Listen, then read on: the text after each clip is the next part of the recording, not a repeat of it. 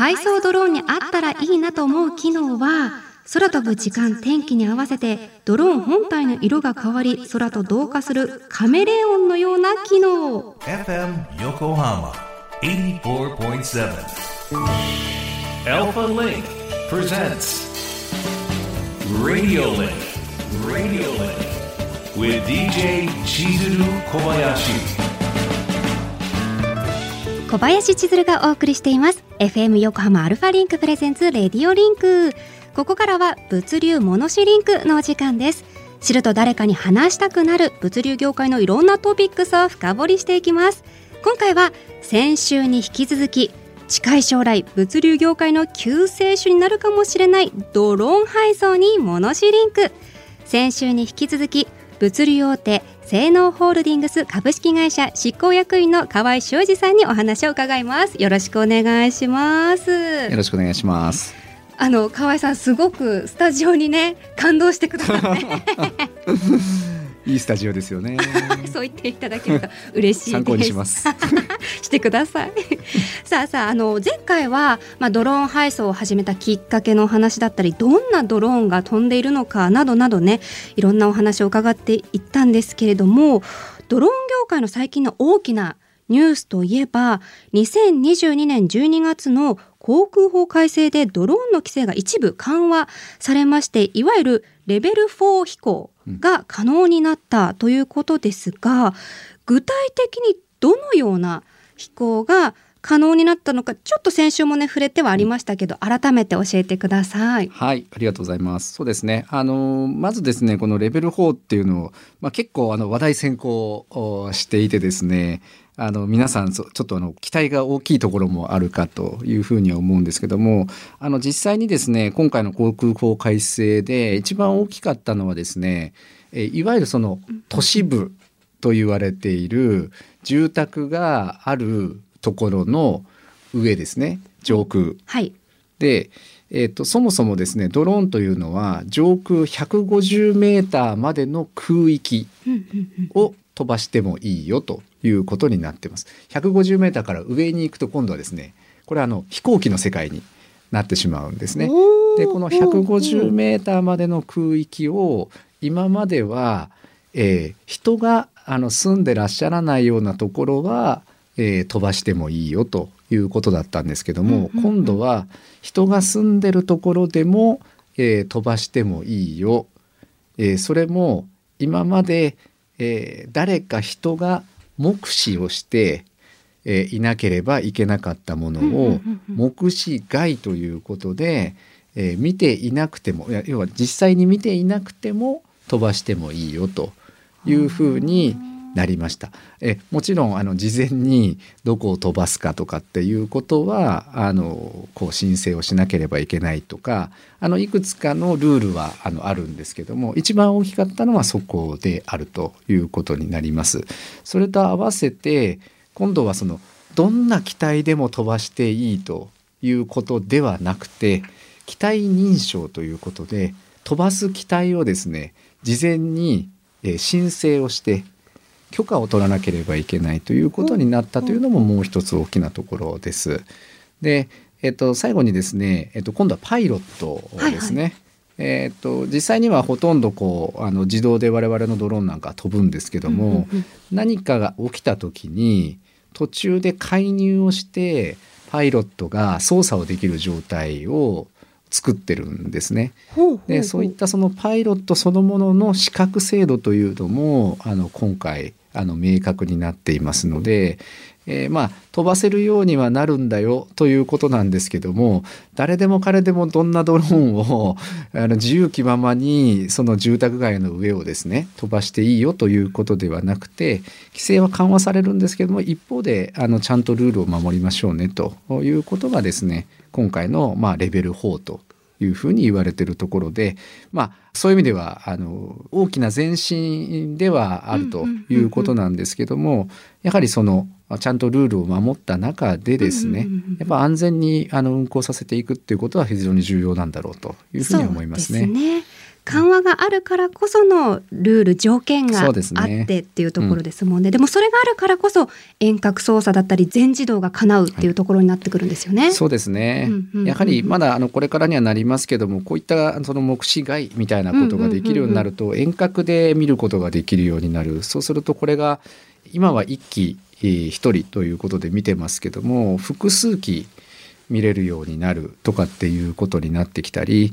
例えば、えーと、地方でですね、うんえー、北海道で沖縄のドローンを、えー、見ることができる。場合によっては海外から、えー、日本のドローンをですね、えー、要はその見ることもできるようになってくるということなので、あのそういう意味ではですね、あのすごく可能性が広がってくるということはあるというふうに思います。わあ、リモートパイロット、 そうですね、それでさらなるこう効率化が図れるとね、いろんな課題解決につながりそうですよね、はいうんはい、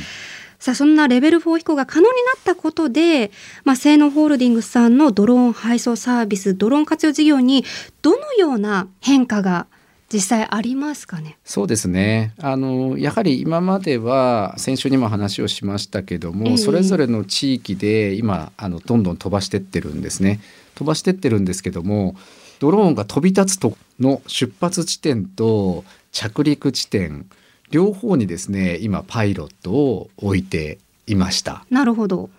これが、えーと、目視外ということになってくると、パイロットを両方に置かなくてもまあ良くなるということになるわけですね、えー、なので、えっと、ずっとそのですね、ドローンを飛ばし続ける間中、ね、発着点にですね両方ともにパイロットを置くっていうのもなかなかこれは現実的ではないので、あのこういったところがですね、まあ、要はその省人化無人化にあのつながるあのステップにはどんどんなっていくだろうということなので、あのそういう意味ではあの事業だけを考えるとですね、やはりその人件費であるだとか、うんうんうん、あのそういうこともですね、あの大きくまあ影響を受けて、あのプラスの方向に働くということにはなりますね。そうですね。さあ一方で時間外労働の上限規制により、はい、トラック物流の人手不足が懸念されるにせんにじゅうよねん問題ありますけれども、はい、こちらについて西農ホールディングスさんの方ではこの問題をどのように捉えていらっしゃいますでしょうか。そうですね、あの私ども単体だけで言うとですね、こう い, いろいろなあの対策はすでに講じているということなんですけども、えー、やっぱその物流業界全体ということで言うと、あのトラック事業者は今ろくまんさんぜんしゃ、えー、あるということになりますし、うんうんうん、今回のにせんにじゅうよねんというのの、えー、規制というのは、えー、残業時間ですね、トラックドライバーの残業時間が、えー、きゅうひゃくろくじゅうじかんまで下がると。でこれ大体の残業時間の にじゅっパーセント 程度にあの影響してくるということになりますので、うんうんうん、簡単に言うとその にじゅっパーセント 分のですね、えー、ドライバーのリソースというのが、まあ、足りなくなるということになりますので、そうですね、まあ、物の量は増えていくっていう一方で、えー、やはりドライバーの高齢化と時間が要はそのかけれなくなるということになりますので、うんうんうん、やはりその人数が減っている一方で効率化しなければいけないというこの生産性の問題と人数の問題っていうのがですね、同時にやっぱりこう訪れてくるということになりますので、え非常にこう業界としてはですね、あの大きなあの転換点になる可能性は、まあ、あるなというふうには思ってます、まあ、一方であのプラスの部分というか、まあ、これをきっかけにですね、さまざまなシェアリングであるだとか共同配送であるだとか、あのそういったものがですね、あの生まれてきたり、まあ、このドローンだとかロボティクスだとかですね、 エーアイ を活用するだとか、あのこういったところもですね、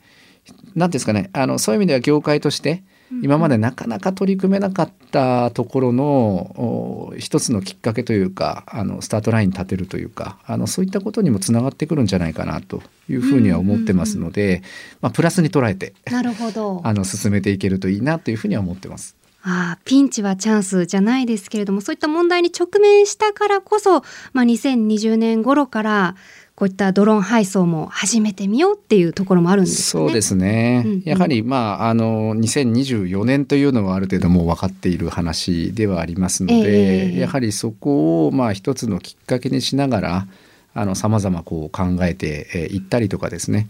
もしくはまあ業界内でもですね、えー、いろいろ手をこうですねあの携えながら一緒にやっていくみたいなところもですねあの機運が高まってくるんじゃないかなというふうには思いますね。なるほど。そういった中で問題解決のための一つにドローン配送サービスっていうのもありますけれども、その他にそのにせんにじゅうよねんをこう迎える前にどんな対策をしているかっていうのをリスナーの皆さんにこうご提示する中でこんなものありますっていうのがあれば教えてください。そうですね、あのいくつかありますけども、えー、やはりですねあの今まだそのトラック自体がさっきろくまんさんぜんしゃってお伝えしたんですけども、うんえー、営業用のトラックの積載率ですね、うんうんうん、要はどれだけのトラックの中の荷台を使ってで荷物を運んでるかという積載率っていう統計があるんですけども、うんうんうん、積載率、はい、あの要は ひゃくパーセント 積むと、えー、最も効率がよくトラックを活用できてるってことですよね。確かに確かにそこの中にねいっぱい入ってればその分運べる荷物がいっぱいあるってことですよね、はいはい、そうなんです。なので積載率は ひゃくパーセント が一番いいわけですよね、うんうんうん、なんですけど今、えーと、日本の営業用トラックの統計では よんじゅっパーセント 以下なんですね。えそんな低いんですか？はい、なのであのこの街中走ってるトラック全部スケルトンにしていただくと、うんえー、と ろくじゅっパーセント 空気ってことなんですね、えー、という統計なんですよ。でこれが昨日今日始まった話では実はなくて、うんえー、もうここじゅうねんですね同じ統計数字を見る限り同じようにですね よんじゅっパーセント を切り続けていて、それもどちらかというとダウントレンドなんですね。よって下がる方向になっちゃうということになります。ですので、まあ、今の日本のポテンシャルということからすると、うんうんうんうん、ろくじゅっパーセント 空気ですからあの、まあ、にばいの輸送力は少なくとも今あの日本のポテンシャルの中にはあるということにもなりますので、うんうんうん、なのでやはりその共同で、まあまあ、運んでいくだとか同じ方面の車をまとめるであるだとか、あのこれは共同配送っていう言い方をしますけども、あのこういったその共同配送というのもですね、あの物流会社同士での共同配送っていうのも今後ですねやはりこう検討して、まあ、今もあの一部あの進んでいますけども、あのこういったところもやっていく必要が出てくるでしょうし、あとはやはりあの貨客混載ということで、えっと、人の輸送と物の輸送というのを一緒の車でやりましょうっていうことなんですね。例えばバスの中に人ももちろん乗車しますけども荷物も積んで輸送しましょうということになるんですよ。それを貨客混載って言うんですけども、あのこういったですねその物流業界だけではなくて、えー、人を運ぶということで要は輸送業界全体でですねあの考えていく必要があるだろうということで、人の移動と物の移動というのはやはりこう合わせて考えていく必要があの今後は出てくるんだろうなというふうには思ってます。なるほど。そういったとこで横と横とが手をつなげば解決できるものがあるかもしれないっていうところがあるんですね。そうですね。やはりその一部分の区画はバスに乗せて、一部分の区画はまあ例えばドローンでやって、一部分の区画はトラックで運んでというのを今まではどれかということだったんですけども、これをこう、まあ、組み合わせてリレーしていくようなこういう輸送の仕方っていうのもですねあの考えていかなければいけないんじゃないかなというふうには思いますね。なるほどなるほど。いや改めて、まあ、そんな物流改革待ったなしの今、西濃ホールディングスさんが考えるドローン配送またはこうトラック配送それぞれのメリットデメリットってどんなところにあると思いますか？そうですね、あの本当にその 都, 都市部でですねあの住宅があの連なっているようなところというのはあの先ほどのようなトラックの輸送をやることの方があの効率化しますので、うんうんうんうん、そういった地域はやはりトラックの機能をうまく使っていくということだと思いますし、どうしてもこう中心部から離れて一つのお家だけにどうしても時間をかけて、えー、商品を届けなければいけないというふうになった時にはドローンを活用した方がメリットが出ますしということがあるので、うんうんうん、まあ、先週も話した通り物流の中にそのドローンを組み合わせていくだとかトラックを組み合わせていくだとかさっきのようなバスを組み合わせていくだとかあのそういったあの組み合わせというのを考えて、えーまあ、そのメリットデメリットをうまくこう補完していくっていうことがあの必要なんじゃないかなとは思いますね。なるほど。そのそれぞれのニーズに合ったものを選択してより良い、ねね、方法を選ぶっていうところですね、はいうん、では最後に西濃ホールディングスさんが描くドローン配送の未来どんなものが描かれてるでしょうか。そうですね。あの何でしょうその都会をですねドローンがバンバンバンバン飛ぶようなあのそういう世界観っていうのはなかなかですね、えーえー、あのその危険性だとかもしくは社会重要性っていうこともあると思います。なんですけどもあのやはりその先ほどのドローンがあの活かせる輸送の部分というのはなんかその当たり前のようにあの道具の一つとして、えー、既存の物流にあの組み込まれている状態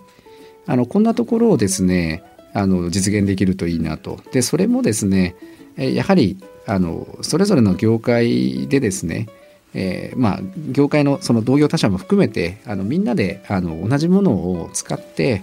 えー、輸送していく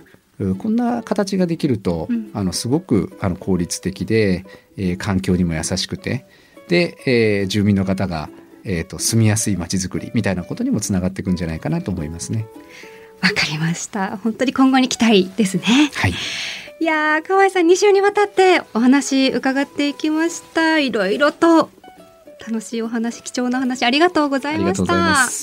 河合さんまたぜひね貴重なお話聞かせてください。はいありがとうございます。